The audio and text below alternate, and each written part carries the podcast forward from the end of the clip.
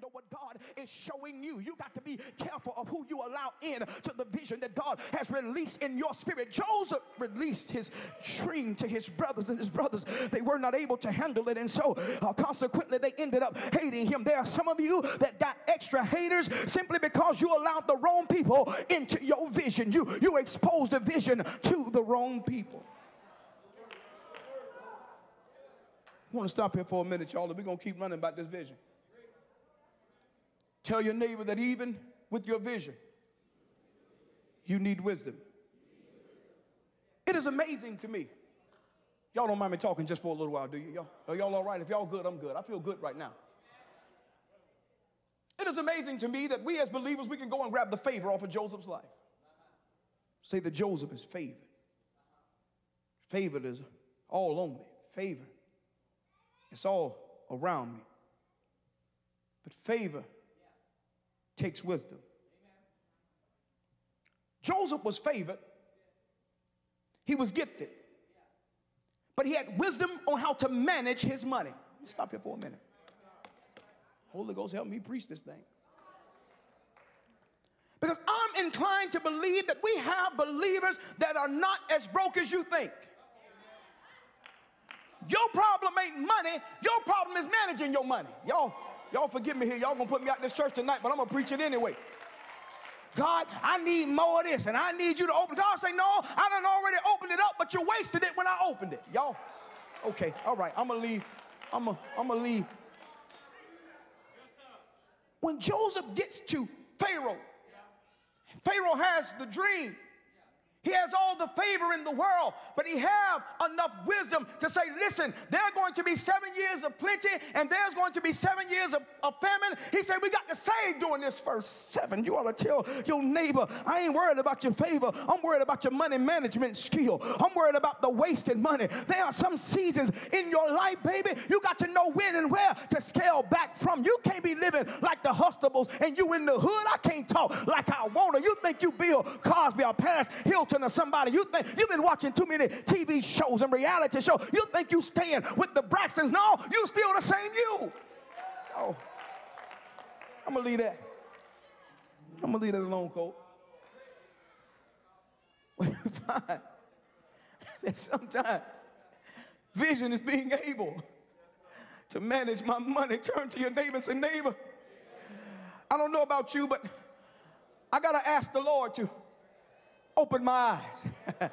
Somebody shout, Lord, open my eyes. I, I need you. I need, I need my eyes to be open. I can't have vision with spiritually closed eyes. I need, I need my eyes to be open. There, there, there's somebody here. You, you, you need your eyes to be open. According to the book of Numbers 22, around verse 31, that there was a man that he was trying to curse the people of God. As a man by the name of Balaam, and his guy, his eyes were closed. And as he began uh, to try to curse the people of God, he was riding on the donkey that he had been riding on all along. And, and the Bible say that the donkey that he was riding on had vision. Y'all ain't gonna shout to me in here. The donkey had vision. The donkey saw that there was a death angel getting ready to kill Balaam. And the donkey stopped and he, he ran Balaam's ankle up against the rock. And Balaam began to beat the donkey. But then God messed around and opened up his eyes and he was able to see the death angel. There's somebody in here. You need your eyes to be open because there's a angel waiting on you. You don't understand that death may be around the next corner of the decision that you are about to make. Somebody shout, Lord, Open my eyes that I can see the death angel. Open my eyes that I can see the warning. Open my eyes before destruction destroy me. Open my eyes. Somebody shout, Lord, I need you. I need you to open my eyes. it was Helen Keller that said, the only thing worse than being blind is having sight. Somebody shout with no vision. I believe it was Second Kings, uh, Second Kings chapter 6, around verse 17. I want to take my time. Here. I'm to preach after a while, y'all, but I want to take my time. Second Kings 6, 17. Go back and read it a little bit later. It's Prophet Elijah. Surrounded by enemies. He has a servant with him. The Bible said that he, Elijah, he was, he was cool, but, but his servant was a little worried because they were surrounded by enemies. And Elijah told his servant, he said, Listen, He said, it, it, it is more of us than it is of them. Elijah is cool. The servant is worried. Elijah has vision. The servant has no vision. Y'all ain't gonna talk back to me in here because Elijah has vision. He's in a place that he doesn't fear what his enemies can do to him because he has vision. He understands that it's more of him than it is of them because he has vision. So Elijah, he prays and says, Lord, open up the young man's eyes. I don't know who it is in here, but there are some of you, you've been losing too much sleep. You've been worrying about things and people that you cannot change. But worry comes when you don't have no vision. Sleepless nights come when you don't have any vision. You're worrying about when you're going to eat it, how God is going to bring you out. Say, neighbor, all you need is vision. I need, I need vision because when I have vision, I understand that I don't have to fret myself of evil doers because they will soon be cut down as the grass that withered. When I have vision, I understand that my enemy's plot is a part of God's plan. When I have vision, I can praise my enemy. I can kiss my enemy. I can even sleep with my enemy because I have a vision. Tell your neighbor, you need vision. Lord, open my eyes. In that Isaiah chapter 6. Holy Ghost, help me talk. If you got your Bibles, turn to Numbers 13 23.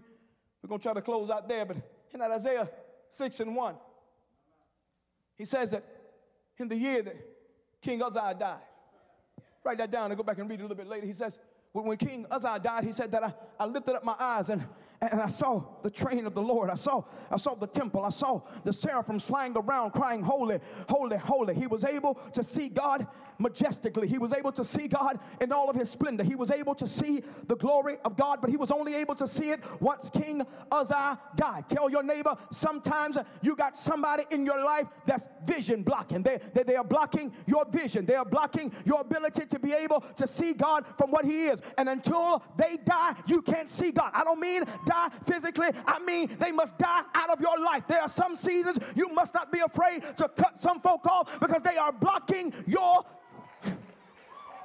Jones, you preaching in here. They are blocking your vision. There are some folk you're tied into substances, and the substance is blocking your vision. Say, neighbor, get rid of that vision blocker. You you can't see God's hand the way that you're supposed to because somebody is blocking your vision. There's somebody in your life that ain't supposed to be there. There's somebody that's connected to you, that's draining you, that's killing you. You ought to tell your neighbor, you got to learn how to pull the plug. I can't talk like I wanna. We got that relationship that's killing us. You got it on life support. Somebody shout, pull the plug. It's been alive too long. It ain't even breathing on its own.